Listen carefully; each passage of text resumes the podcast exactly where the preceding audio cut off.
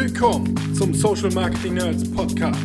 Der Show, in der wir Marketing auf Facebook, Insta und Co. bis ins Detail diskutieren. Wir haben den heißesten Facebook-Ads-Scheiß und die alten Tricks, um kostenlos viral zu gehen.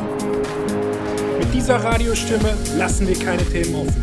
Wir versuchen für euch das Maximum an Insights und Knowledge Bombs herauszuholen.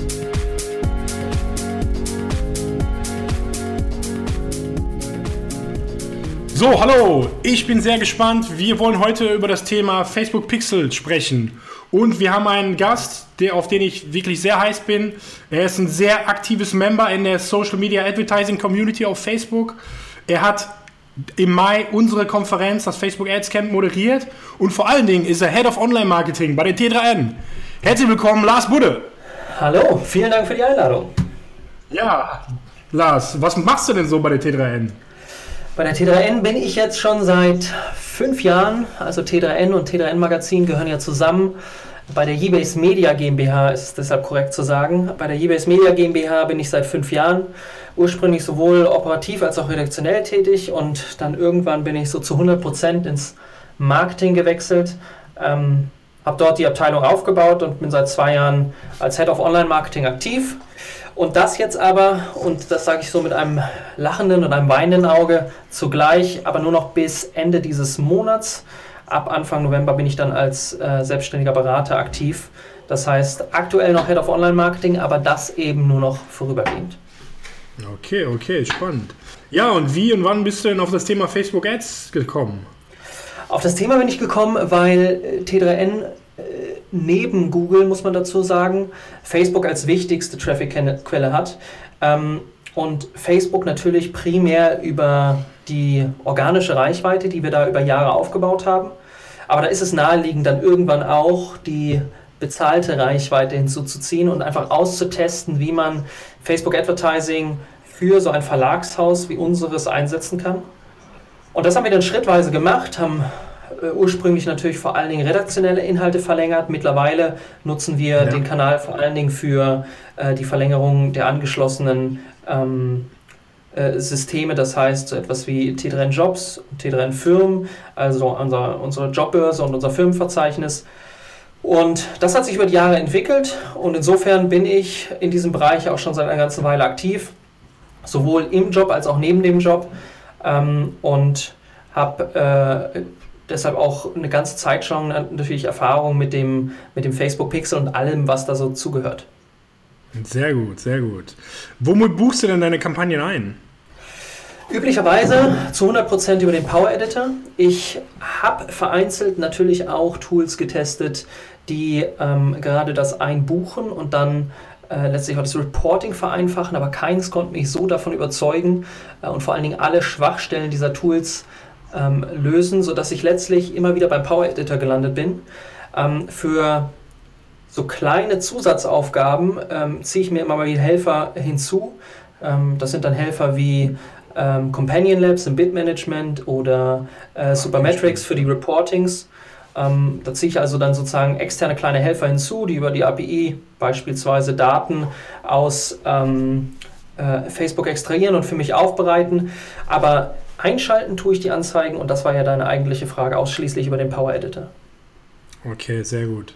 Ja, die, die Tools, die du angesprochen hast, sind natürlich ziemlich spannend. Ähm, gerade was Reportings angeht, sind ja die Facebook-eigenen Funktionen, ich sag mal, ein bisschen beschränkt. Ähm, Supermetrics ist da ähm, dein, dein Tool. Ist das gut? Das ist, also, das das ist letztlich ja. ja. nur eine Schnittstelle, die ähm, es mir als Nicht-Entwickler ermöglicht, relativ leicht über die API Daten in zum Beispiel Spreadsheets zu übertragen und mir darauf basierenden Reportings aufzubauen. Ich nutze das auch als Schnittstelle dann äh, zum Google Data Studio, um äh, Reports aufzubauen. Letztlich ist aber Supermetrics ein relativ simples Tool und macht in der ähm, in, in diesem Kontext auch nur Sinn, wenn man äh, das nutzt, um Funktionen abzubilden, die mittlerweile Facebook auch in Analytics ähm, schon liefert. Das heißt, zum Beispiel ja. die Funnel des Kunden abzubilden anhand von Standard-Events, da sprechen wir ja nachher noch drüber. Ähm, ja. Und insofern einen genauen Blick auf einzelne Anzeigengruppen zum Beispiel zu haben und dessen Performance in verschiedenen ähm, Abschnitten des Funnels. Supermetrics ist also so ein kleiner Helfer für mich, äh, um die API anzuzapfen und Daten zu extrahieren. Ähm, insofern kein klassisches äh, Facebook-Advertising-Tool, sondern eins, was natürlich genauso Google Analytics oder Google AdWords ähm, anschließen lässt. Okay, ja, sehr spannend. Das packen wir auf jeden Fall in die Show Notes, das Tool. Ähm, und Bitmanagement hast du ja auch gerade angesprochen. Das ist natürlich ein sehr spannendes Thema. Da experimentieren wir auch viel rum. Äh, du hast äh, Companion Labs im Einsatz, sagtest du gerade. Richtig. Wie sind deine, deine Erfahrungen damit? Ähm, unsere also, sind gemischt, kann ich mal direkt sagen, ja. Genau, meine sind auch gemischt, allerdings ähm, kann ich mittlerweile, habe ich mittlerweile ein ganz gutes Gefühl für die Art von Kunden, für die ich es einsetzen kann. Companion Labs rechnet ja ab auf Basis der Werbekonten, die man angeschlossen hat. Das heißt, ähm, diese ja. Lösung ist also nicht für sozusagen alle verwalteten Werbekonten sofort freigeschaltet, sondern immer nur für diejenigen, die man da hinzubucht. Und da kann man dann also schrittweise auch Werbekonten hinzubuchen und wieder rausziehen. Das habe ich in der Vergangenheit schon mehrfach gemacht. Grundsätzlich hat sich das für mich, und da möchte ich keine abschließende Wertung abgeben, aber grundsätzlich hat sich das für mich bei den Kunden ausgezahlt, bei denen man anhand von Standard-Events ähm, einen sehr, sehr klaren Funnel abbilden kann auf diese Standard-Events dann auch sehr, sehr klar optimieren kann und ja. die idealerweise ähm, eine gewisse Marge zur Verfügung haben. Also ein Online-Shop ist ein klassisches Beispiel dafür. Für einen Online-Shop, bei dem Kampagnen schon einige Zeit lang laufen, auch innerhalb der verfügbaren Tools optimiert wurden, kann man dann mit Companion Labs meiner Erfahrung nach tatsächlich noch so ein bisschen was rausholen. Aber das hat auch nicht bei jedem Kunden funktioniert. Das heißt, das ist dann letztlich so der, äh, ist es so das Sahnehäubchen, das ich versuche noch draufzusetzen, ähm, wenn all das Standard-Setup durchgespielt und ausprobiert wurde. Ja, aber dann muss ja das, was ich mehr, äh, mehr raushole, muss ja dann auch die Kosten von Companion Labs irgendwie äh, übersteigen. Richtig, klar. Die Companion Labs Integration pro Werbekonto liegt irgendwo bei rund 60, ich glaube US-Dollar, also irgendwas rund um 60 US-Dollar sind es. Ähm, ja. Die hat man dann aber relativ schnell drin, wenn man ähm, ausreichend Werbebudget investiert. Insofern ist das gar nicht so das Problem. Es ist vielmehr ja. das Problem herauszufinden, funktioniert das tatsächlich in dem aktuellen Setup, das dieses ja. Werbekonto hat. Ja, über das Thema Bitmanagement werden wir in einer der späteren Folgen da auch noch tiefer einsteigen. Spannend, wir wollen heute über äh, Facebook Pixel äh, reden, über den Pixel. Und ähm, ist es eigentlich der Pixel, das Pixel, die Pixel? Was ist da deine, deine Meinung? Ich, ich würde den Artikel der davor setzen. Ähm, ja. Ich habe das allerdings vorab nicht im Duden nachgeschlagen. Ja, alles klar. Ja, genau. Jawohl, okay. Ähm, ja, ähm, was ist denn nun eigentlich der Facebook Pixel? Was, was macht er überhaupt? Ich glaube, ihr habt das in den vergangenen Folgen zumindest schon mal angerissen. Letztlich ist der Facebook Pixel ja nichts anderes als eine Möglichkeit, Facebook mehr Daten zur Verfügung zu stellen, und zwar mehr Daten über Nutzer auf der Seite, die zum jeweiligen Werbekonto gehört oder den Seiten, die zum jeweiligen Werbekonto gehören. Der Facebook Pixel, einfaches JavaScript auf der Seite integriert, loggt all die Nutzer, die die entsprechende Seite aufrufen, prüft, sind diese Nutzer parallel auf Facebook eingeloggt. Wenn diese Nutzer bei Facebook eingeloggt sind, werden diese Informationen, die abgegriffen werden, also Besuch auf URL XY, über Endgerät sonst was an Facebook überspielt und können dann im Rahmen ähm, der Werbekonten, die mit diesem Pixel verknüpft sind, im Rahmen von Kampagnen ähm, verwendet werden. Ich kann also beispielsweise auf einer ähm, Webseite, die ich verwalte, den Facebook-Pixel einbauen und dann all die Nutzer retargeten, die bestimmte Unterseiten aufgerufen haben. Und das macht eben erst so richtig Sinn, wenn man dann auch Standard- oder Custom-Events hinzuzieht. Ja, genau, da hast du sie schon angesprochen. Pixel-Events ähm, sind ein wichtiges Thema. Ähm, was hat es damit auf sich? Standard- und Custom-Events sind letztlich unter diesem Oberbegriff Pixel-Events zusammenzufassen. Ähm, gängige sind sicherlich die Standard-Events, das sagt ja schon der Name, äh, und die bilden verschiedene ähm, Schritte eines Funnels ab. Und jeder einzelne Advertiser muss versuchen, für das Unternehmen, für das er Werbung schaltet, diese Standard-Events auf das jeweilige Geschäftsmodell anzuwenden. Standard-Events sind zum Beispiel View Content. View Content ist so das Standard-Standard-Event. Das ist also das Event, das gefeuert wird, wenn jemand auf einer Produktseite sich ein Produkt anschaut.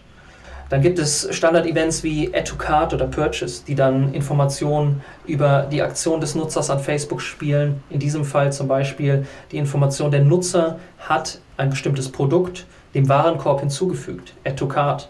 Oder er hat ein bestimmtes Produkt oder mehrere Produkte gekauft, das wäre Purchase. Und von diesen Standard-Events gibt es in, insgesamt neun, die sich ähm, in der Dokumentation for Developers, aber auch in ähm, dem, ähm, in dem Business Manager, wenn man sich da so ein bisschen reinfuchst, auffinden lassen und die man in Kombination mit dem Facebook Pixel einsetzen kann, um eben noch mehr Metadaten über die Nutzer an Facebook zu spielen und darauf basierend dann Kampagnen zu schalten. Ja. Und dann gibt es ja auch noch äh, Custom Events und Custom Conversions. Das ist was anderes, richtig? Richtig. Letztlich sind Custom Events vergleichbar mit Standard Events. Sie ähm, orientieren sich nur nicht an dem von Facebook festgelegten Standard. Das heißt, in ihrer Struktur sind sie gleich. Ähm, sie können auch vergleichbar eingebaut werden. Sie ermöglichen eben dann nur dem Werbetreibenden ähm, eigene ähm, Events in die Website zu integrieren, um abseits dieser Standard-Events bestimmte Meta-Informationen zu übergeben. Ich glaube, das wird am deutlichsten, wenn man ähm, das anhand von Beispielen erläutert. Standard-Events, das habe ich ja eben schon skizziert, sind also Events, die gefeuert werden, zum Beispiel in, äh, im Rahmen eines Checkout-Prozesses. Das heißt, ich besuche eine Produktseite, das ist das View Content Event. Ich starte den Checkout, das wäre dann Initiate Checkout. Ich füge das Produkt eigentlich vorher natürlich dem Warenkorb hinzu, das ist Add to Cart. Ähm, und irgendwann schließe ich dann den Kauf ab. Ähm, ich äh, feuere also das Purchase Event. Parallel dazu gibt es dann eben noch äh, weitere Events, die äh, man einbauen kann. Payment Info habe ich nun vergessen. Ähm, also wenn der Nutzer die ähm, Bezahldaten hinzufügt. Und es gibt eben weitere Events rund um andere Nutzeraktionen, zum Beispiel das Eintragen einer E-Mail-Adresse oder das Abschließen einer Registration auf einer Seite. Custom Events aber sind jetzt die Möglichkeit, über diese Standard-Events hinaus Metadaten an Facebook zu spielen. Und das nutzen wir zum Beispiel bei T3N in, im Rahmen unserer Artikel.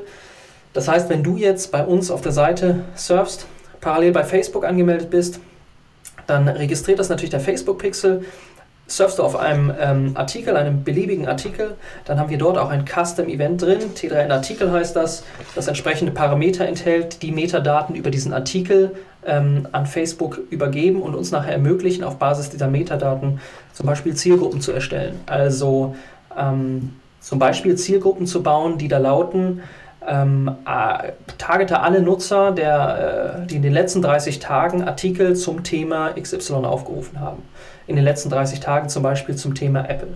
Und all diese Metadaten, die dafür notwendig sind, die spielen wir eben über dieses Custom Event an Facebook. Das Custom Event heißt einfach T3N Artikel und das hat weitere Custom ähm, Parameter, die dann Informationen zu dem Autor, dem Artikeltyp, ähm, den äh, Themen und dem Ressort an Facebook überspielen und uns darauf basierend Zielgruppen bauen lassen.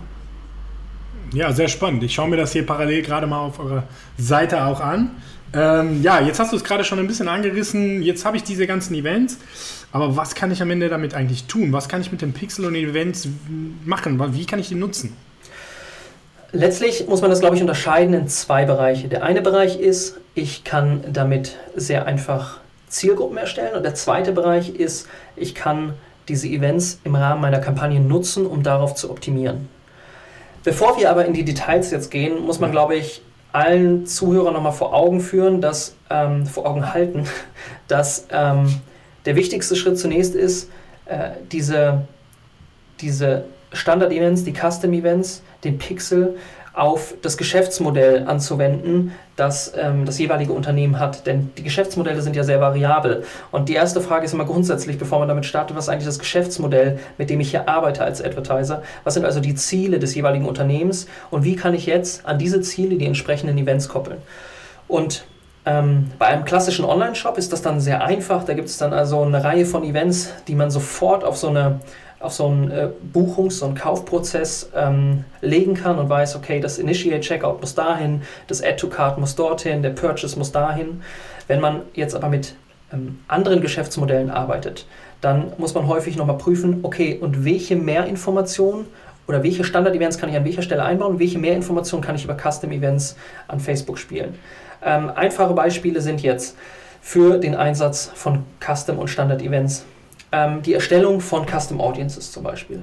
Wenn ich einen ja. Online-Shop habe und ähm, mein Nutzer, na, ich habe Nutzer dort drauf, die ähm, in einer bestimmten Frequenz Produkte kaufen, dann kann ich über den Pixel, wenn er eingebaut ist, ja ohnehin schon Zielgruppen erstellen. Zielgruppen wie, gib mir alle Nutzer, die in den letzten 90 Tagen auf meiner Seite waren. Das ist jetzt allerdings noch relativ allgemein. So ein Online-Shop kann ja viele, viele verschiedene ähm, Produkte verkaufen, die auch sehr, sehr viele verschiedene Zielgruppen haben. Ich kann also jetzt auf URL-Basis allein mit dem Pixel ähm, mir äh, Zielgruppen geben lassen, die bestimmte Produkte sich angesehen haben, also auf bestimmten URLs waren. Wenn ich jetzt die Standard-Events noch hinzunehme, dann kann ich auch sagen, okay, gib mir alle Nutzer, die nicht nur auf einer bestimmten URL waren, sondern die ein bestimmtes Produkt gekauft haben oder die ein bestimmtes Produkt zum Warenkorb hinzugefügt haben. Und diese Zielgruppen kann ich dann in Kampagnen verwenden. Einfachstes Beispiel und wahrscheinlich auch das gängigste ist, gebt mir alle Nutzer, die ein Produkt zu, seinem, zu ihrem Warenkorb hinzugefügt haben, aber es nicht gekauft haben. Und sofort habe ich eine Kampagne, äh, eine Retargeting-Kampagne an all die Nutzer, die irgendwas in ihrem Warenkorb rumfliegen haben aber den Abschluss nicht gemacht haben. Eine ähm, sicherlich nicht endlos skalierbare Kampagne, aber eine, die sehr lukrativ ist für die meisten Online-Shops. Und das Absolut ist eben so ein, so ein Input, ja. Genau. Und das ist eben so ein, so ein ganz klassisches Beispiel. Das heißt, ich kann Custom Audiences erstellen und zwar viel detaillierter als nur mit dem Facebook Pixel.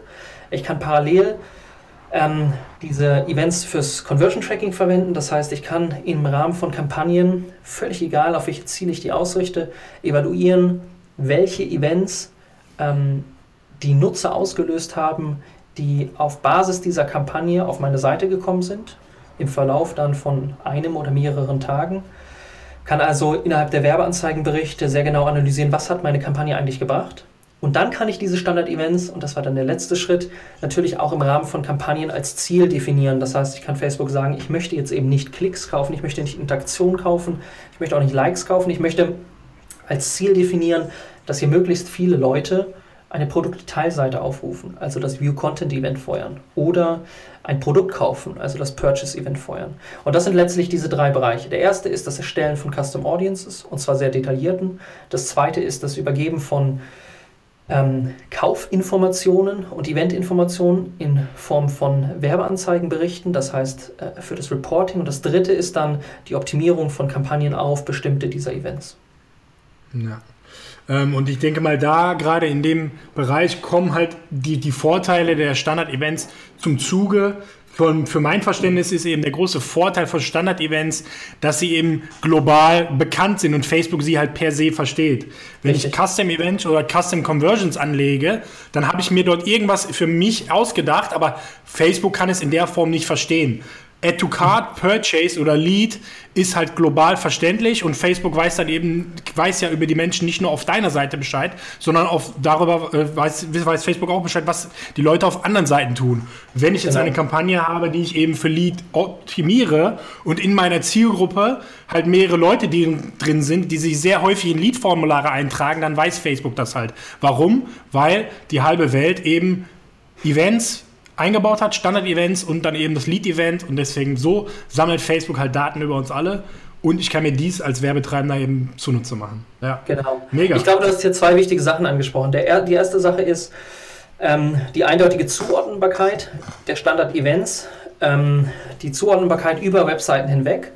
Das umgeht Facebook mittlerweile so ein kleines bisschen, indem sie auch beim Anlegen von Custom Conversions genau fragen, äh, welcher äh, Aktion muss ich denn diese Conversion jetzt zuordnen? Ist das also ein Kauf? Ist das ein, ein, ein Seitenaufruf, also eher ein View Content? Ähm, das heißt, beim Anlegen der Custom Conversions muss ich sozusagen eine Ähnlichkeit zu anderen Standard-Events definieren. Aber letztlich ist es natürlich trotzdem so, dass du recht hast, die Standard-Events sind viel gängiger als irgendein schräges von mir selbst festgelegtes Custom-Event. Der zweite Punkt, der sich dann zwangsweise daraus ergibt, ist, wenn ich das annehme, also Facebook sieht Vorteile in den Standard-Events, du hast Vorteile mit Standard-Events, da muss ich mich fragen, wofür brauche ich dann noch die Custom-Events? Und ich glaube, hier muss man einfach festhalten, Standard-Events sind ähm, primär für die Kampagnenoptimierung zuständig, natürlich auch für die Zugruppenerstellung, aber primär für die Kampagnenoptimierung. Und Custom Events sind primär für die Zielgruppenerstellung äh, zuständig. Mit Custom Events kannst du natürlich äh, mit Hilfe von Custom Conversions dann auch Kampagnenziele äh, definieren. Aber ja. in der Regel kannst du das genauso gut über Standard-Events abbilden. Das heißt, genau. mit Custom-Events äh, habe ich einfach eine Möglichkeit, viel, viel mehr Metadaten an Facebook zu übergeben. Ähm, und insofern sind Custom-Events sehr, sehr hilfreich, um ähm, Zielgruppen zu definieren auf Basis dieser Metadaten. Unser Custom-Event T3N-Artikel auf t3n.de, also auf jedem einzelnen Artikel, ist ein Beispiel dafür. Hier optimieren wir nicht auf dieses Event, wir übergeben einfach nur Metadaten, auf Basis derer wir dann Zielgruppen erstellen, die wir dann in anderen Kampagnen einsetzen, die in der Regel natürlich auf irgendwelche Standard-Events optimiert sind. Ja, genau. Also du hast es jetzt schon angerissen. Welche Events nutzt ihr denn insgesamt auf der T3N? Ihr habt jetzt die, die Custom-Events. Mhm. Wir haben die Custom-Events und die Standard-Events, genau. Wobei okay. man natürlich äh, auch hier wieder einen Schritt zurückgehen muss zu, zu, zu der Sache, die ich vorhin angerissen habe was ist das Geschäftsmodell des Unternehmens und wie gut passen Facebook-Werbeanzeigen auf dieses Geschäftsmodell. Und das ja. zentrale Geschäftsmodell eines Publishers ist ja in der Regel Reichweite einzukaufen und die dann teurer zu verkaufen. Und einkaufen heißt hier nicht, sie über Performance Advertising einzukaufen, sondern über Kanäle einzukaufen wie ähm, Google als Suchmaschine ja. oder Facebook als soziales Netzwerk, organisches soziales ja. Netzwerk. Ähm, und insofern ist ein Publisher kein klassisches, ähm, kein klassisches Geschäftsmodell in so einem Facebook-Advertising-Kosmos. Was wir da verkaufen auf, ähm, auf T3N hält sich in Grenzen, denn wir verkaufen letztlich nur ähm, das T3N-Magazin. Äh, also unser Printmagazin und wir verkaufen darüber hinaus Produkte wie Job-Einträge. Ähm, vereinzelt natürlich auch native Werbeformate wie Sponsored Posts.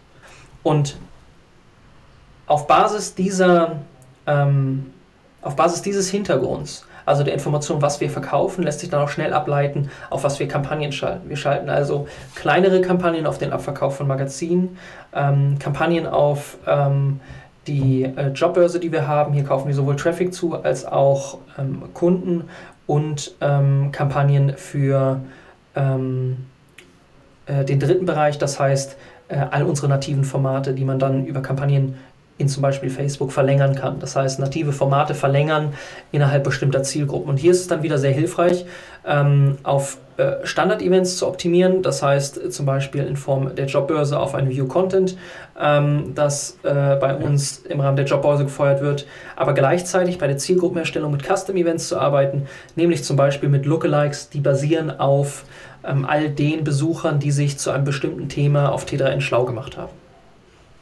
Jawohl. Ja, und äh, das Optimieren von Kampagnen. Mhm. Wie, wie läuft das Ganze ab? Also, ja, wenn also ich, ich glaube, auf, auf, Events optimieren lassen möchte. Ja. Ja, also ich glaube, ähm, wenn man sich sozusagen an diesem Beispiel T3N lang hangelt, müssen wir nochmal so einen kleinen Schritt zurückgehen, denn dieses, dieses äh, Optimieren ist ja stark davon abhängig, was das für ein Kampagnentyp ist ähm, und was ähm, sich der Florian Litterst vor, ich glaube, zwei Monaten auf die Fahnen geschrieben hat, einen Artikel äh, zu einem Thema veröffentlicht, was ich sehr interessant fand. Mit ihm habe ich da äh, vor langer Zeit schon drüber gesprochen, weil wir das eben testen wollten. Ähm, diese Möglichkeit, auch wenn man kein Shop ist, die viel einfacher skalierbaren äh, Werbeformate zu nutzen. Das heißt vor allen Dingen natürlich Dynamic Ads. Die muss oder sollte sich jeder Advertiser vor Augen halten. Ich habe gerade über die Jobbörse gesprochen. Die Jobbörse hat natürlich einen ganz normalen Buchungsprozess. Insofern ist es einem Online-Shop sehr ähnlich. Mir geht es aber bei den Dynamic Ads hier gar nicht um den Buchungsprozess, denn so viele Produkte haben wir in der Jobbörse nicht. Mir geht es mhm. um die Verbreitung der geschalteten Jobs. Und die geschalteten Jobs kann man natürlich genauso wie äh, ganz normale Produkte in einem Online-Shop über einen Produktdatenfeed an Facebook übergeben und darauf basierend ja. dann ähm, Dynamic Ads schalten. Das heißt, abhängig davon, was unser Kampagnenziel ist und was nachher das Kampagnenformat ist, läuft dann auch die Kampagnenoptimierung unterschiedlich ab. Um aber auf deine eigentliche Frage zurückzukommen, wie läuft die Kampagnenoptimierung ab? Die Grundlage ist ja, und die hast du eben schon angerissen, je häufiger eine Aktion, desto einfacher fällt es äh, Facebook, ähm, auf diese Aktion zu optimieren. Das heißt, ähm, optimiere ich eine Kampagne zum Beispiel auf ein Standard-Event wie ein View Content oder auf Klicks, dann hat Facebook auch bei all den Nutzern in meiner Zielgruppe schon eine gute Anzahl an Informationen über dessen Verhalten rund um diese Aktion. Also äh, innerhalb der von mir definierten Zielgruppe gibt es dann sicherlich einen Teil der Nutzer, der besonders äh, viel auf Werbeanzeigen klickt oder ähm, viel auf Online-Shops unterwegs ist und durch die Produktseiten browst, also viel View-Content ausführt. Je mehr, ähm, je häufiger diese Aktion, desto mehr verfügbare Daten hat Facebook also. Und je häufiger so eine Aktion, desto leichter lassen sich auch Nutzer auf diese jeweiligen Ziele matchen. Ähm, und insofern macht man es Facebook deutlich einfacher in der Optimierung, wenn man auf, äh, neben den, den äh, Standardwerbezielen auf Standard-Events optimiert äh, und Facebook damit maximal viele Informationen zur Verfügung stellt. Jetzt ist es ja so, dass Facebook vor kurzem erst dieses Feature der Lernphase eingeführt hat, also so eine Visualisierung dieser äh, internen Optimierung von Facebook, der internen Optimierung des Algorithmus, in dem ja. der Algorithmus versucht, die definierte Zielgruppe auf das äh, Ziel der Kampagne zu matchen und zu lernen, welcher Teil der Zielgruppe reagiert hier besonders gut drauf. Ähm, diese Lernphase ist ein super, super Feature, um das mal so ein bisschen deutlicher zu machen, auch all denen, die sich damit vielleicht gar nicht so gut auskennen. Ähm, zeigt aber auch sehr deutlich, wie diese Optimierung letztlich abläuft. Das heißt, Facebook sammelt zunächst einmal äh, Informationen aus äh, der Historie vergangener Kampagnen und natürlich auch der Kampagnen anderer äh, Werbekonten ähm, und der Historie der in der Zielgruppe definierten Nutzer und versucht dann erstmal so aus dem Blauen heraus auf Basis dieser Daten zu definieren, welche dieser Nutzer in der Zielgruppe sind denn jetzt besonders äh, wahrscheinlich, ähm, reagieren besonders wahrscheinlich positiv auf das gesetzte Ziel? Und dann lernt, es, lernt Facebook im Rahmen der Lernphase, welche äh, Nutzer das dann tatsächlich sind, optimiert schrittweise darauf ähm, und äh, wird insofern schlauer. Äh, und dieses Schlauerwerden erleichtert man äh, einem Algorithmus natürlich, indem man maximal viele Informationen übergibt und das macht man über Standard-Events. Ja, deswegen finde ich dieses neue Feature wirklich sehr, sehr smart, auch von Facebook, weil das ist, glaube ich, einer der Punkte, an dem viele noch gescheitert sind. Auch unsere Erfahrung eben gewesen.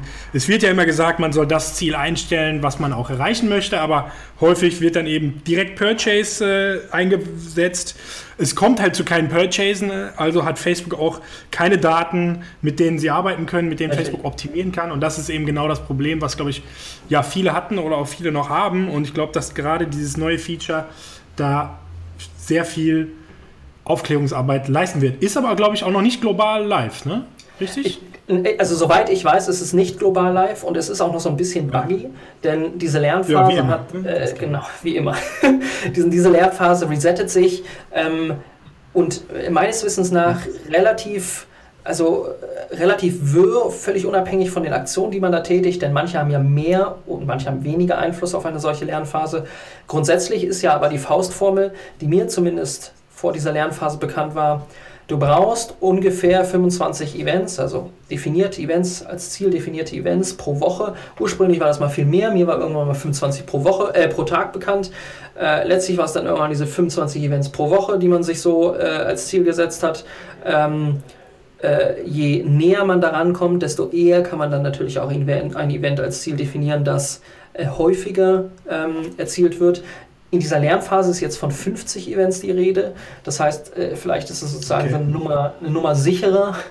Ja. Who knows? Wir wissen alle noch nicht so genau, äh, wie zuver, äh, zuverlässig dieses Feature schon ist. Letztlich ist es aber auf jeden Fall ein super Feature, weil es all diejenigen aufklärt, die vorher von, diesem, von dieser Mindestanzahl an Events äh, nichts wussten. Das heißt, die werden erstmal aufgeklärt und können insofern effizienter äh, Werbeanzeigen schalten.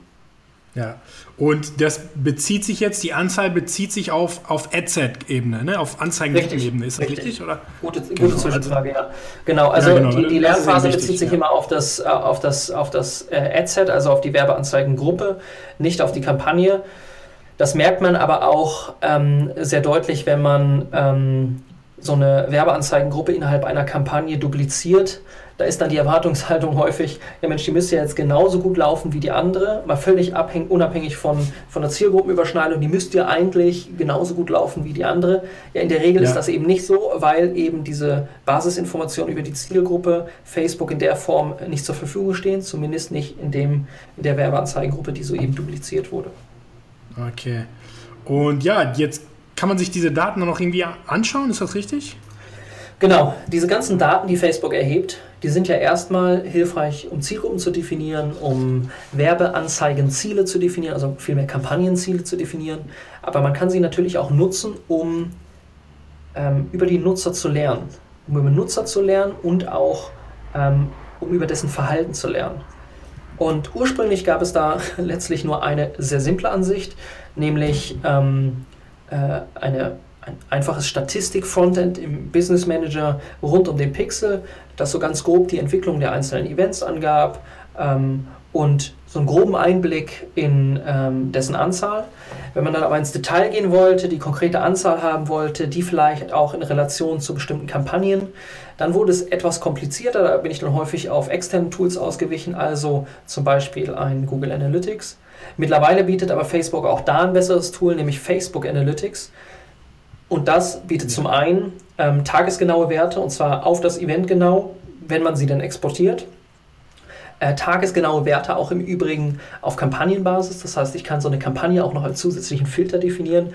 Sag mir bitte genau, wie viele ähm, Standard-Events Purchase hat Kampagne X im Zeitraum Y gefeuert. Sowas gibt Facebook Analytics aus und parallel kann man in Facebook Analytics eben auch auf Basis dieser Events dann den Funnel der jeweiligen Seite abbilden und das auch wieder in Bezug auf die Kampagne analysieren, also genau schauen, ähm, welche Kampagne hat in Bezug auf den Funnel, den ich soeben definiert habe, besser oder schlechter performt und vor allen Dingen an, welcher, an, welcher, äh, an welchem Event besser oder schlechter performt. Denn es kann ja durchaus sein, dass die eine Zielgruppe äh, sehr, sehr aktiv sich Produktdetailseiten anguckt, aber selten dann ähm, das Cart, also das Hinzufügen zum Warenkorb auslöst und die andere Zielgruppe eben sehr, sehr aktiv äh, Produkte zum Warenkorb hinzufügt, aber eben nicht den Abschluss macht. Und abhängig von diesen Erkenntnissen kann man dann darauf aufbauend ähm, neue Kampagnenideen ähm, entwickeln. Das ist mit Facebook Analytics jetzt sehr, sehr viel einfacher, als es ursprünglich war. Einfach weil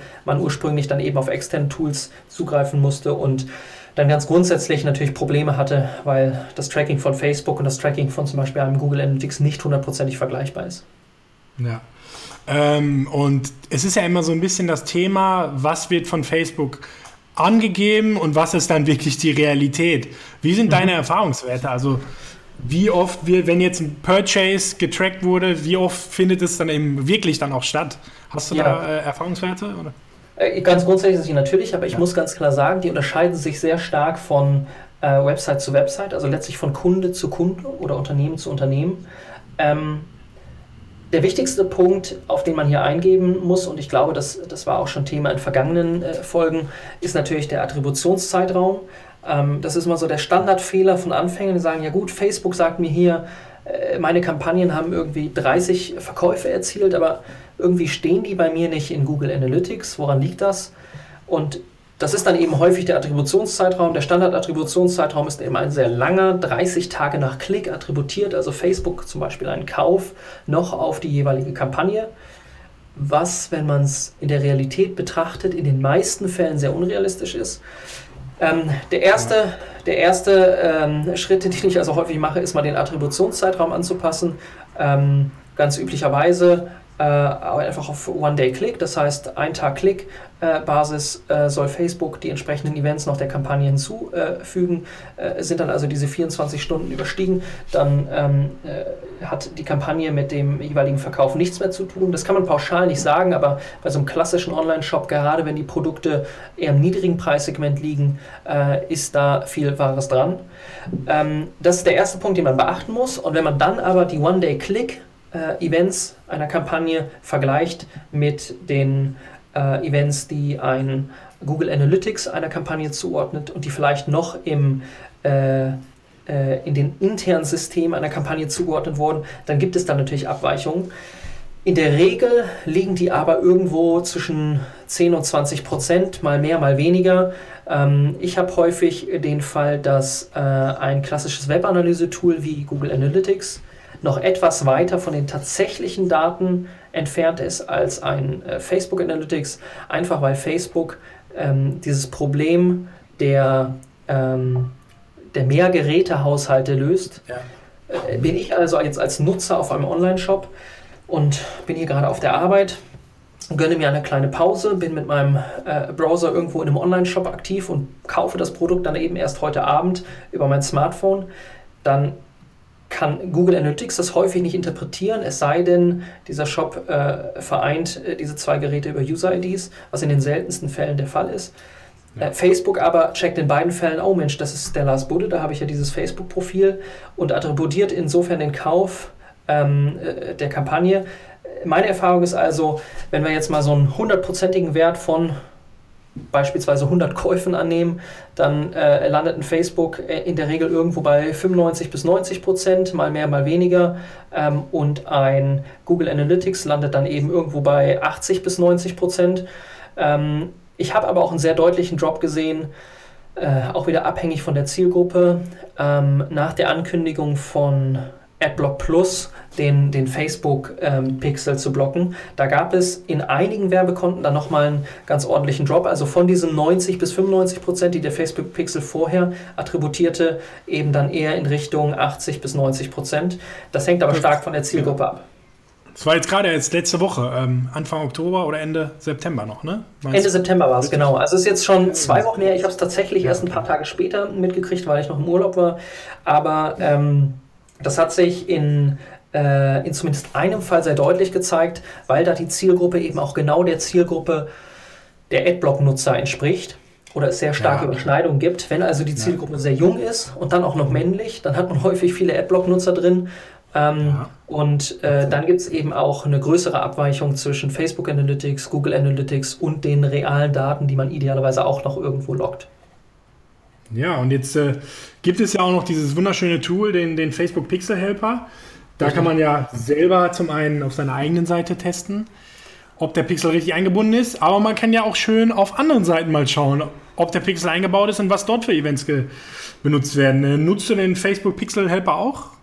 Ja, ja, ich wünsche mir aber eigentlich so einen äh, Facebook Pixel Helper Pro, bei dem ich irgendwie definieren kann, dass er mir äh, Pings schickt, wenn ich auf Seiten unterwegs bin, auf denen Custom-Events im Einsatz sind, die ich noch nie gesehen habe. Das würde mich interessieren. Einfach, einfach zu sehen, was für Custom-Events setzen denn andere Advertiser ein und einfach mal aus diesen sehr praktischen Beispielen zu lernen. Denn der Facebook Pixel Helper, der zeigt ja jetzt erstmal alles an. Alle Standard-Events, alle Custom-Events, den Facebook Pixel per se. Das heißt, es gibt kaum noch Webseiten, bei denen der nicht anschlägt. Und insofern, und mal ganz abgesehen davon, dass der natürlich sehr klein da oben irgendwo im Browser mitläuft, äh, kriegt man dann häufig gar nicht äh, so genau mit, was die da für, für interessante Events laufen haben und, äh, und was für Inf Metadaten die dann an, an Facebook übergeben. So ein Facebook Pixel Helper Pro würde mich auf jeden Fall begeistern. Grundsätzlich setze ich den aber natürlich ein. Also den Facebook Pixel Helper äh, für das Internet Tracking, da merkt man dann eben auch ganz genau, dass ein Adblock Plus so ein Facebook Pixel blockt. Ähm, genau. Und natürlich aber auch für die Analyse von externen Seiten. Wenn ich also in so einem Online-Shop unterwegs bin und selber was kaufe, dann schaue ich mir häufig sehr genau an, wie ähm, denn die Standard-Events aufgebaut sind, ob da noch äh, weitere Events mitlaufen, ähm, um einfach äh, mich auch inspirieren zu lassen von der Arbeit, die da irgendwer anders macht. Ganz unabhängig von dem Facebook Pixel Helper habe ich aber zumindest bei äh, einzelnen Kunden ähm, noch äh, weitere Tools im Einsatz, die ähm, automatisch prüfen, ob der Pixel und die jeweiligen Events noch in der Seite, ähm, noch in die Seite integriert sind. Gerade bei etwas größeren Unternehmen passiert es ja schnell mal, dass irgendein übereifriger Techniker sich am Template einer Seite vergreift und dabei irgendein Event rausfliegt oder falsch implementiert wird oder der Facebook-Pixel rausfliegt. Und wenn man da so Tools wie Testomato nutzt, das kenne ich so noch aus, aus, aus der, der alten SEO-Zeit. Ich hatte äh, bei T3N ursprünglich einen sehr starken SEO-Fokus. Testomato ist da einfach ein, ähm, ein tolles Tool, um Regeln zu definieren, die ähm, innerhalb des Quelltextes auf ähm, auf Vorhandensein von bestimmten Elementen prüfen. Das heißt, ich lege dann eben so eine Regel fest wie auf Seite XY sollte der Facebook Pixel integriert sein und diese Seite XY ruft dann Testomato in bestimmten ähm, Abständen ab und ähm, prüft in diesen Abständen immer und immer wieder, ist der Pixel drin und wenn nicht, gibt es mir einen Ping, der Pixel ist rausgeflogen und ist falsch implementiert. Äh, und das hilft dann natürlich, um äh, abrauschenden Kampagnen vorzubeugen, weil irgendein übereifriger Techniker etwas an der Seite verändert hat, ohne diesen ähm, äh, Fehler mitzukriegen. Ja, top. Das äh, Tool packen wir auf jeden Fall auch noch in die Show Notes rein. Jetzt haben wir häufig die Frage tatsächlich, ähm, ob es möglich ist, zwei Facebook-Pixel auf einer Seite einzubauen oder mehrere Facebook-Pixel. Gibt es da irgendwelche Besonderheiten? Also ich muss ganz ehrlich sagen, ich habe relativ wenig Erfahrung mit mehreren Pixeln auf einer Seite. Ähm, die wenigsten Kunden äh, haben das bei mir angefragt. Bei T3N ist es ohnehin, ähm, äh, hat es ohnehin keine Relevanz. Äh, grundsätzlich wäre mir aber nicht bekannt, dass es da zu Problemen kommt. Man kann ganz grundsätzlich ähm, auch den, den, ähm, das JavaScript sehr stark verschlanken, wenn man einfach zweimal die integrierte ähm, äh, Init-Funktion aufruft, die dann in Kombination mit der ID ähm, dass äh, alle folgenden Events an, die, an, dieses entsprechende, an den entsprechenden äh, Pixel lockt. Äh, und alle nachfolgenden Events, also alle nach diesen integrierten IDs integrierten Events, werden dann auch eben in äh, beiden Pixeln erfasst. Ich kann also problemlos mit einem gar nicht so viel größeren JavaScript auch mehrere Pixel äh, einbinden. Mir ist nicht bekannt, dass es da zu Problemen kommt, aber vielleicht hast du da noch irgendwie mehr Informationen zu. Nee, ich, bei mir, also unsere Erfahrungen sind da genau gleich. Also ich, komischerweise haben wir diese Anfrage gerade in der letzten Zeit häufiger bekommen ähm, und es gibt da eigentlich überhaupt kein Problem. Ich glaube, die Frage kommt aber deshalb auf, weil ich glaube, so wie ich das verstanden habe, bei Google Analytics ist es etwas komplexer, wenn man zwei Google Analytics Codes auf einer Seite einbaut. Ah, und okay. daher kommt, glaube ich, immer die Frage. Aber wir haben da genau die gleichen Erfahrungen. Also man kann die, genau wie du gerade erläutert hast, einfach zwei einbauen oder sogar drei oder vier. Da gibt es eigentlich mhm. überhaupt keine Probleme. Ja, genau. Mhm. Richtig, okay, cool. Ähm, ja, und so generell deine Erfahrung. Ich weiß, zu pauschalisieren ist immer schwierig, aber welches, auf welches Event zu optimieren ist denn, in, oder wie, wie gehst du da vor? Oder hast du in der Regel eins, wohin, womit du meistens anfängst, wenn wir jetzt über einen Online-Shop reden? Ähm, mhm. Ja. Also, äh, hier ist auch wieder ganz wichtig, zunächst einmal die Frage zu stellen, was ist das Geschäftsmodell? Das hast du jetzt schon mal äh, vorangestellt. Das ist jetzt also ein Online-Shop. Abhängig davon, wie viel Potenzial dieser Online-Shop hat, durch zum Beispiel bestehenden Traffic, der ja dann automatisch schon zum, ähm, äh, also zu bestimmten Nutzeraktionen führt, wie zum Beispiel dem Hinzufügen von Produkten zum Warenkorb, optimiert man dann äh, früher oder eben später auf äh, Events, die weiter hinten bzw. weiter vorne im Funnel sind. Angenommen, das ist ein Online-Shop, der hat schon sehr viel Traffic über externe Kanäle oder weil da äh, eine andere Agentur oder ein anderer Berater ähm, oder vielleicht sogar in-house äh, bereits Traffic über Facebook eingekauft wurde und die Events integriert sind. Hat man jetzt also so einen etablierten Online-Shop, dann äh, macht es ja durchaus Sinn, auch die ersten Kampagnen schon auf äh, so ein, so ein Purchase-Event ähm, aufzusetzen äh, und äh, all die äh, Nutzer zu retargeten, die äh, zum Beispiel Produkte im Warenkorb liegen haben. Ist das jetzt aber ein sehr junger Online-Shop oder ein Online-Shop, der noch wenig Traffic hat, dann fängt man eher vorne an und äh, nähert sich dann letztlich dem finalen Ziel, nämlich dem Kauf. Äh, und mit weiter vorne anfangen meine ich dann tatsächlich auch äh, Optimierung völlig unabhängig von den Standard-Events. Also äh, habe ich einen, ähm, hab ich einen äh, kleinen Online-Shop als Kunden, dessen Budget begrenzt ist, ähm, und bei dem auch nicht hundertprozentig klar ist, weil eben die Historie fehlt, wie denn genau diese Zielgruppe nun aussieht, dann kann es auch sein, dass ich äh, zunächst mal ähm, äh, einzelne Anzeigen auf, auf Interaktionen optimiere und einfach mal schaue, wie kommen die denn in diesen verschiedenen Zielgruppen an. Und dann ist das natürlich ja. nicht die alles entscheidende, ähm, die alles entscheidende Kampagne, die dann äh, eine Zielgruppe für immer äh, aus dem Werbekonto verbannt oder äh, automatisch dort äh, einbetoniert. Aber es ist auf jeden Fall ein erstes Indiz dafür, welche Zielgruppe ähm, äh, gut auf die entsprechenden Produkte reagiert. Und dann kann man eben sehr schnell wenn eine Zielgruppe ähm, positiv reagiert durch viele Interaktionen, die ja sehr günstig einzukaufen sind, ähm, kann man dann sehr schnell eben auf ein New Content wechseln, auf ein Add to Card oder auf ein Purchase. Man arbeitet sich ja dann in der Regel von vorne nach hinten durch und ich glaube, die einzige Ausnahme ist da tatsächlich ein etablierter Online-Shop. Ja, und ähm, gerade bei dem Thema Wechsel, da scheiden sich, glaube ich, immer so ein bisschen die Geister. Wenn du jetzt eine Kampagne hast, angenommen, die ist auf Add to Card optimiert und du siehst jetzt, es kommen auch sehr viele Purchases rein. Mhm. Den Wechsel, nimmst du den in dem Ad-Set vor, in, in der Anzeigengruppe vor oder mhm. duplizierst du die Anzeigengruppe und machst es quasi erst in der neuen Anzeigengruppe auf das neue, das, stellst das neue Ziel quasi erst in der neuen Gruppe ein? Ich finde, das ist, eine, das ist eine super interessante Frage und das ist eine Frage, die sich äh, leider nur sehr schwer, so statistisch valide AB genau. testen lässt. Dafür muss man Natürlich. wirklich äh, viele verschiedene Werbeanzeigengruppen genau mit so einem Setup mal durchspielen. Ich war ursprünglich, ähm, habe ursprünglich diese Änderung immer in der gleichen Werbeanzeigengruppe vorgenommen. Das heißt, äh, also dann die bestehende Werbeanzeigengruppe, die ohnehin schon zu Purchase geführt hat, auf dann zum Beispiel das Purchase-Event umgestellt. Mittlerweile ähm, auch weil das bei der Skalierung häufiger ähm, hilft, äh, dupliziere ich dann diese entsprechende Werbeanzeigengruppe und ähm, optimiere auf das nächst spätere äh, Event. Das sorgt dann natürlich dafür, dass äh, die Historie verloren geht. Das hatten wir ja, ähm, ja erst äh, vor ein paar Minuten. Die Historie des einen Adsets wird nicht übertragen auf die Historie des anderen Adsets. Ja. Aber ich kann zumindest in Teilen darauf aufbauen, weil ich ja Werbeanzeigen äh, weiterverwenden kann, die möglicherweise äh, auch irgendwelche Interaktionen schon genau. generiert haben, also Likes oder Reactions. Und ich habe eben zusätzlich eine gewisse Absicherung, weil die Werbeanzeigenkampagne, die ja schon gut funktioniert, äh, ich nicht riskiere zu versauen äh, und insofern schneller skalieren kann. Das ist aber, glaube ich, auch so ein bisschen eine Glaubensfrage. Ich weiß nicht, ob ihr das genau. genauso oder ähnlich äh, seht. Ja. Ich habe auf jeden Fall keine Möglichkeit bisher gehabt, das mal so richtig ausführlich zu testen und zu sagen, okay, ich habe festgestellt, das ist die beste äh, Möglichkeit, ähm, das umzusetzen.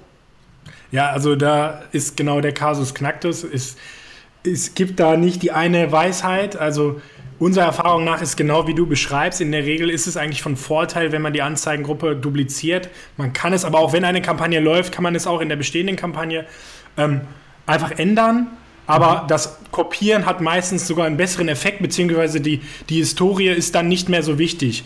Sei es, weil vielleicht doch auf Kampagnenebene da irgendwelche Learnings übertragen werden, oder sei es, weil die Kampagne, wie du gerade meintest, eben einfach sehr, sehr gut ist, inhaltlich, von dem, was ich zeige, von dem, was ich in der Zielgruppe eingestellt habe und so weiter. Und dann, weil das ist, glaube ich, eigentlich noch die viel, viel wichtigere Frage, als ob ich am Ende Add to Card oder Purchase eingestellt habe.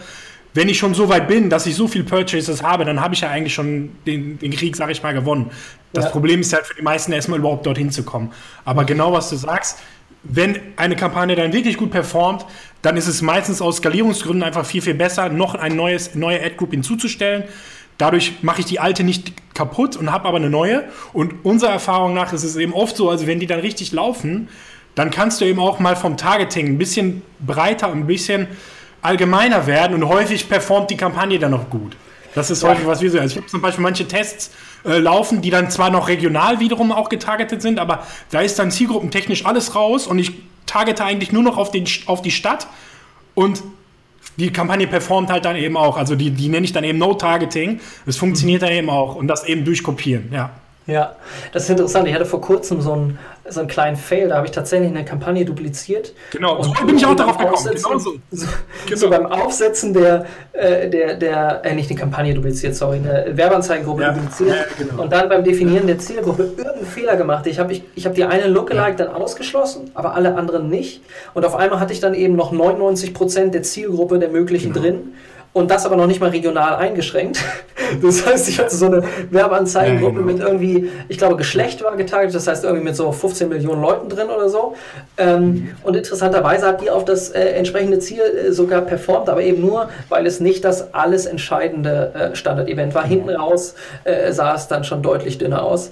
Ähm, sowas passiert dann versehentlich mal. Aber, und das geht in eine ähnliche Richtung, ich bin mittlerweile dazu übergegangen, ähm, mit deutlich größeren Zielgruppen zu arbeiten, weil ich das Gefühl habe, dass äh, der Facebook-Algorithmus hier besser geworden ist. Das heißt, ich teste jetzt nicht mehr schrittweise die 1%, die 2%, die 3% Lookalike, sondern ich springe häufig, wenn es das Budget zulässt, äh, und ich äh, das Verlustrisiko über ein Manual Bid einschränken kann, äh, auch schnell auf eine 5- oder 10-prozentige Lookalike, denn die funktionieren in einigen Fällen äh, überraschend gut. Also auch so eine, so eine 10-prozentige Lookalike funktioniert in einigen Fällen überraschend gut.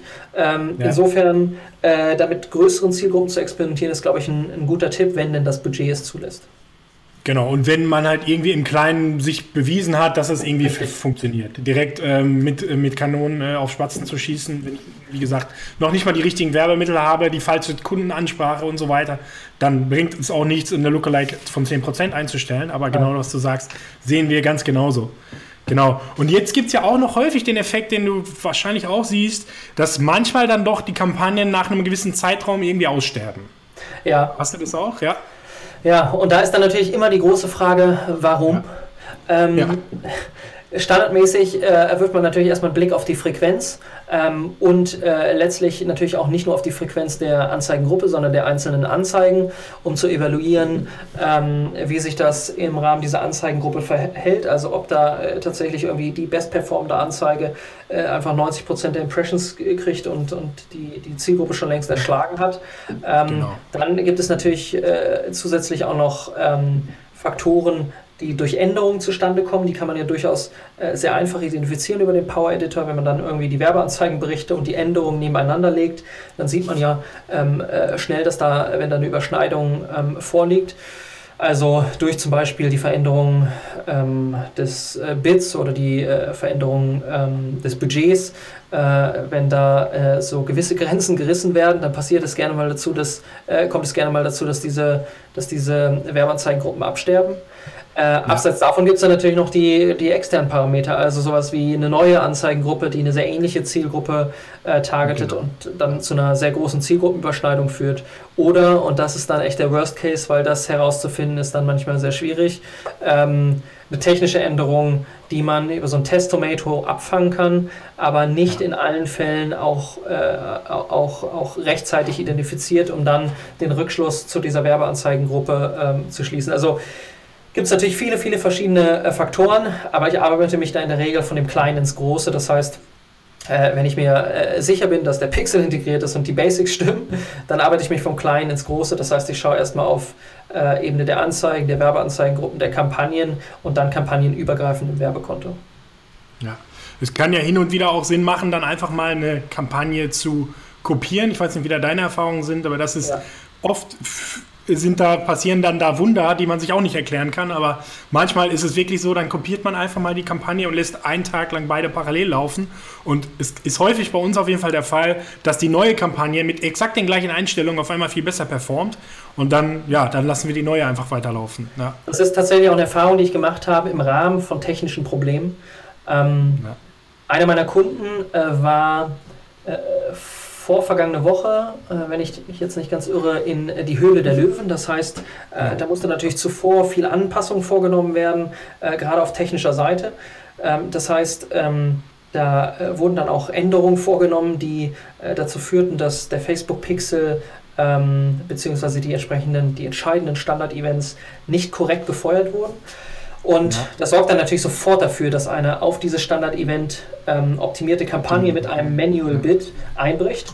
Und ja. als dann diese Fehler gefixt wurden, dann äh, brachte ein normales Restarten dieser äh, Werbeanzeigengruppen nichts, denn die Erfahrung, so, so meine Interpretation, die Erfahrung von Facebook war immer noch, ja nun, diese Zielgruppe auf dieses Standard-Event, das funktioniert nicht, erst recht nicht zu deinem Gebot, was willst du von mir?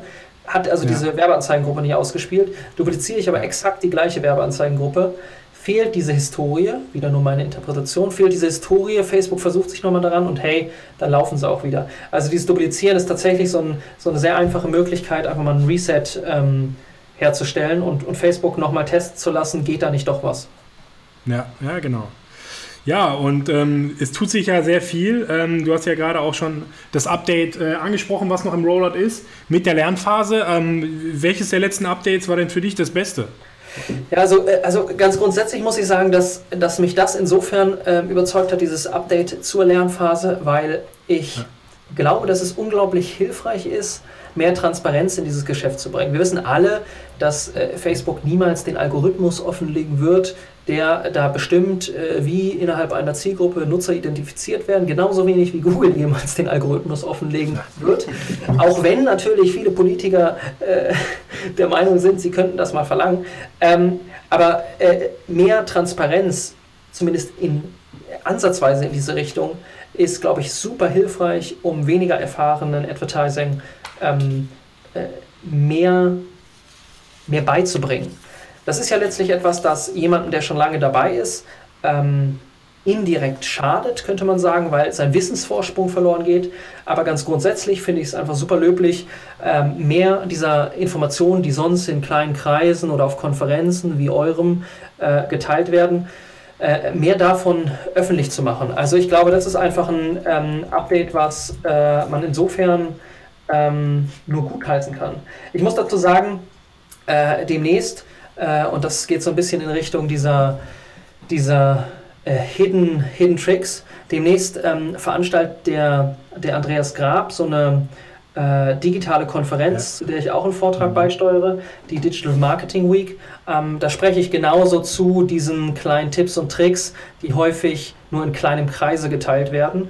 Da geht es nicht um die super geheimen Sachen, sondern einfach die, die im Alltagsgeschäft helfen. Aber wer Lust hat, äh, sich das mal reinzuziehen, der kann auf jeden Fall vorbeischauen. Diese Digital Marketing Week, ähm, da habe ich so einen kleinen Vortrag genau zu dem Thema. Und wer sich nicht, ähm, wer sich clever anstellt, kriegt auch ein kostenloses Ticket, kann mich zur Not einfach anschreiben. Ähm, dann hole ich ihn da rein. Äh, da kann man sich einfach noch ein bisschen mehr zu dem, zu dem Thema informieren. Denn ich finde, mehr Transparenz in diesem Bereich, gerade natürlich von Seiten von Facebook, ist hilfreich. Insofern begrüße ich sehr dieses kleine Update, das diese Lernphase öffentlich macht. Ja. Und äh, welche Updates würdest du dir in der Zukunft erhoffen? Ich äh, fand es sehr interessant, was da äh, in vergangenen Folgen äh, genannt wurde. Ähm, der Thomas Thaler hatte, eine, hatte irgendwie ein interessantes Update, was er sich gewünscht hat. Ich finde, ähm, am meisten nerven mich so, so Tasks, äh, Tasks die, die immer und immer wieder notwendig sind äh, und für die ich noch keine einfache Möglichkeit der Automatisierung äh, habe. Äh, möglicherweise äh, fällt mir der Thomas Thaler jetzt hier ins Wort, wenn er denn könnte, oder sagen, ja gut, ich habe das schon längst automatisiert, äh, ich aber eben nicht. Und deswegen wünsche ich mir, würde ich mir wünschen, dass gerade so kleine Tasks, die ähm, so umständlich sind, aber so offensichtlich helfen, ähm, äh, vereinfacht werden. Zum Beispiel eben die Tatsache, dass beim Duplizieren einer Kampagne oder Werbeanzeigengruppe die darin enthaltenen Werbeanzeigen immer neu angelegt werden, anstatt sie wieder zu verwenden und damit all das äh, Engagement, was auf diesen Anzeigen stattfindet, ähm, auch in die neue Anzeigengruppe oder die neue Kampagne zu übernehmen. Denn alles, was man ja aktuell machen kann, ist dann in die alte Anzeigengruppe zu gehen, sich die Beitrags-IDs raussuchen und die äh, in der neuen Werbeanzeigengruppe wieder einzutragen. Das ist einfach umständlich. Und da so ein, so ein Feature, ähm, äh, ein erweitertes Duplizieren, äh, oder eine zusätzliche Abfrage beim äh, Duplizieren würde mir hier äh, erheblich Zeit sparen. Ja. Ähm, ich finde auch äh, aktuell, das ist keine, keine Sache, die jetzt wirklich das tägliche Tagesgeschäft äh, vereinfacht, aber ähm, ich weiß nicht, ob das dir bewusst ist, man kann auch mit einem Facebook-Profil nur maximal, glaube ich, fünf Unternehmen im Business Manager anlegen. Mhm. Danach geht das nicht mehr. Ich weiß nicht, ob du das weißt. Ähm, ich das weiß, ist ein dass Problem. es eine Limitierung gibt. Es, ja. gibt. es gibt ja auch eine, noch eine drastischere Limitierung, wenn ich, wenn ich mich nicht äh, irre. Das heißt, ein frisch angelegtes Facebook-Profil kann, glaube ich, noch weniger Unternehmen anlegen. Aber ich meine auch, äh, man kann diese, diese Grenze eben aufweichen lassen, wenn man äh, die entsprechenden Kontakte ähm, ja. nach, nach Dublin hat mit Kontakten geht alles. Da haben wir auch ähm, das versucht, aber auch die Kontakte konnten dann bei unseren Beispielen auch nicht so schnell genug handeln, wie der Kunde das am Ende wollte. Ja. Und häufig ist, ist, es, dann muss man halt wirklich dazu übergehen, einfach einen Facebook-Fake-Account kurz erstellen. Oh, ja. Dann, ja gut, also wir wollen ja schnelle Lösungen schaffen und dann muss man mit dem Facebook einmal eine, ein Unternehmen erstellen, dem Unternehmen gibst du dann wiederum die Admin-Rechte deinem richtigen Facebook-Account und so wechselt man das dann rüber. Also so, solche Umwege muss man zum Teil noch gehen. Ja. Ähm, das sind auch so kleine Updates, die, glaube ich, schon sehr, sehr vielen Leuten weiterhelfen würden. Ja. Und das sind ja letztlich auch Updates, die so viel Zeit gar nicht sparen, weil wie häufig, äh, wie häufig muss ich tatsächlich die Beitrags-IDs rausholen und was ergibt das in, in, in äh, an Aufwand in Summe? Ist es überschaubar, ja. es nervt halt einfach. Also so, so diese, ich bin da ganz zurückhaltend, ich wünsche mir einfach kleine Updates, die mir diese nervigen kleinen Tasks abnehmen. Ähm, und das wäre eben einer davon. Und das andere klassische Thema ist ja auch Rechnungslegung. Immer die, die Rechnung, die ne, maximal ja. kann man, glaube ich, 600 Euro einstellen als äh, Abbuchungslimit. Äh, und äh, ja, gerade wenn du dann mal ein bisschen mehr Geld ausgibst, äh, dann ist in, in, der Regel in jeder größeren Firma dann ganz schnell die Rechnungslegung äh, da und beschwert sich, weil du halt äh, im Monat dann irgendwie 50 Rechnungen von Facebook einreichst. Ähm, und da ist es auch wieder das Gleiche, dass man ohne einen Ansprechpartner auf eine monatliche Abrechnung ja eigentlich nicht umstellen kann. Das ist auch so eine Kleinigkeit. Ich glaube, dafür irgendwie ein Feature, um das ein bisschen zu vereinfachen, wäre, glaube ich, auch sehr, sehr hilfreich. Ja.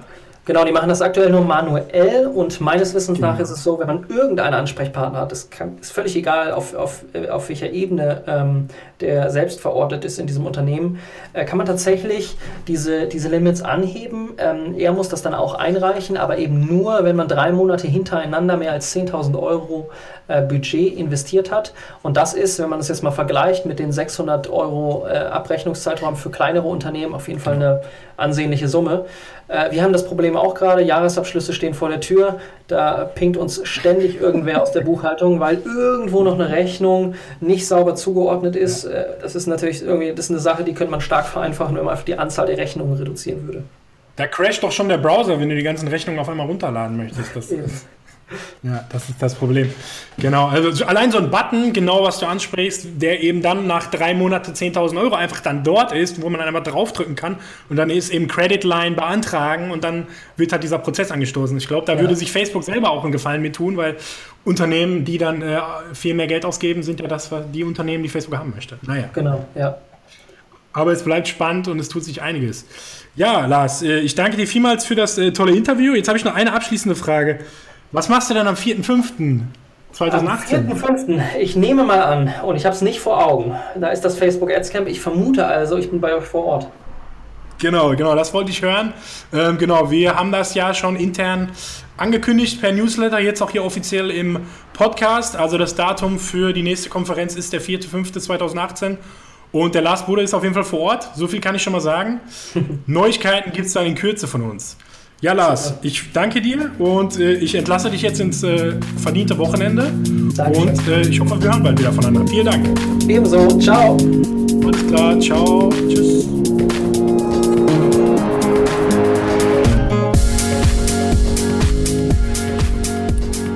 So, das war das Interview mit Lars. Wir möchten heute noch ein, zwei Kleinigkeiten ergänzen.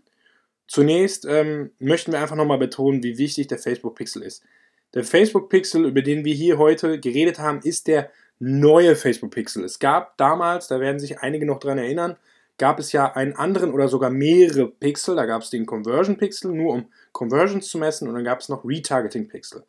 Das hat Facebook ja vor nicht allzu langer Zeit in einem Pixel vereint. Und das ist eben der Facebook Pixel. Und mit dieser Vereinigung hat sich sehr, sehr viel getan. Und mittlerweile sollte der Pixel eigentlich ein elementarer Bestandteil jeder Facebook-Kampagne sein. Zumindest für jeden Advertiser, der eine eigene Webseite betreibt und dort eben auch seine Umsätze generiert oder diese über Facebook generieren möchte. Also der Pixel ist eigentlich für jede langfristig erfolgreiche Performance-Kampagne unbedingt notwendig. Wir haben erst heute wieder ein Telefonat gehabt mit dem größeren Online-Shop, die Facebook technisch noch ganz am Anfang stehen, die das erste Mal den Kanal austesten wollten, aber wirklich mit dem Ansatz, äh, konkret Umsatz zu generieren und das natürlich zu effizienten Kosten. Und hier war das klassische Problem mal wieder da. Die Priorität der, des, für den Einbau des, des Pixels ist relativ niedrig, sodass nicht zu erwarten ist, dass vor dem Weihnachtsgeschäft ja, der Pixel eingebaut wird. Nun war eben die Frage, wir würden das Ganze trotzdem gerne mal testen, um dann zu entscheiden, ob wir später oder im nächsten Jahr eben mehr Geld in den Kanal investieren. Natürlich kann man das tun. Klar, anfangen ist immer das Beste, aber wir haben hier nochmal ganz klar betont, wie wichtig der Pixel eben ist, weil es kann eben sehr gut sein, dass ihr euren ersten Test macht und eben auf keine guten KPIs kommt, eventuell sogar auf gar keine Umsätze und euch dann eben vielleicht zu früh entscheidet, gar nicht auf das Thema Facebook Advertising zu setzen. Ähm, das kann eben einfach daran liegen, dass ihr den Pixel nicht einbaut und eben eure Kampagnen nicht direkt für Events optimieren lasst und eben auch die Retargeting-Möglichkeiten und die Möglichkeiten aus diesen Audiences dann wiederum Neukunden-Audience über Lookalike-Audiences und Co. zu generieren. Also der Pixel ist einfach die Basis für ganz, ganz viel heute bei Facebook. Also beschäftigt euch mit dem Thema, wenn ihr es nicht sowieso schon eingebaut habt. Und ja, fangt auf jeden Fall an, euch da intensiver mit zu beschäftigen. Ähm, wir haben extra wegen dieser Problemstellung eine Liste erstellt mit diversen Plugins und Extensions für diverse Shop-Systeme und Content-Management-Systeme. Es gibt fast für jedes, jeden Baukasten mittlerweile irgendeine Lösung. Ähm, ihr müsst also nicht euren Techie darum bitten, das Rad komplett neu hier zu erfinden. Und ja, die Liste findet ihr auf termfrequenz.de in unserer Show, da ist die Liste verlinkt. Und ähm, darüber hinaus haben wir noch einen weiteren Link hinzugefügt ähm, zu den Facebook Developer Guidelines. Dort gibt es noch ein, zwei Seiten, die sehr, sehr hilfreich sind, um das speziell an die Technik weiterzuleiten. Ähm, diese Seite haben wir euch auch nochmal verlinkt, die ist immer ganz gut. Die findet man nicht so direkt über die Google-Suche. Ja, ähm, dann muss ich noch hinzufügen, ähm, das Wochenende war so nah, wir waren so heiß aufs Wochenende, dass ich glatt vergessen habe, den Lars nach seinen Kontaktdaten zu fragen. Ihr habt gehört, er ist sehr fit auf dem Thema und ja, ab November ist er auf dem freien Markt zur Verfügung. Also unterhaltet euch mit Lars. Ihr findet seine Kontaktdaten auf seiner Website larsbudde.de mit Doppel-D und unter dem gleichen Namen findet ihr ihn auf Twitter at larsbudde, auf Facebook larsbudde oder direkt per E-Mail kontakt at larsbudde.de. Und ja, last but not least, wollten wir jetzt nochmal einen Hinweis geben. Sichert euch das Datum, save the date, 4.5. Facebook Ads Camp. Wir laden euch ein nach Köln. Weitere Details werden wir in Kürze hier im Podcast bekannt geben.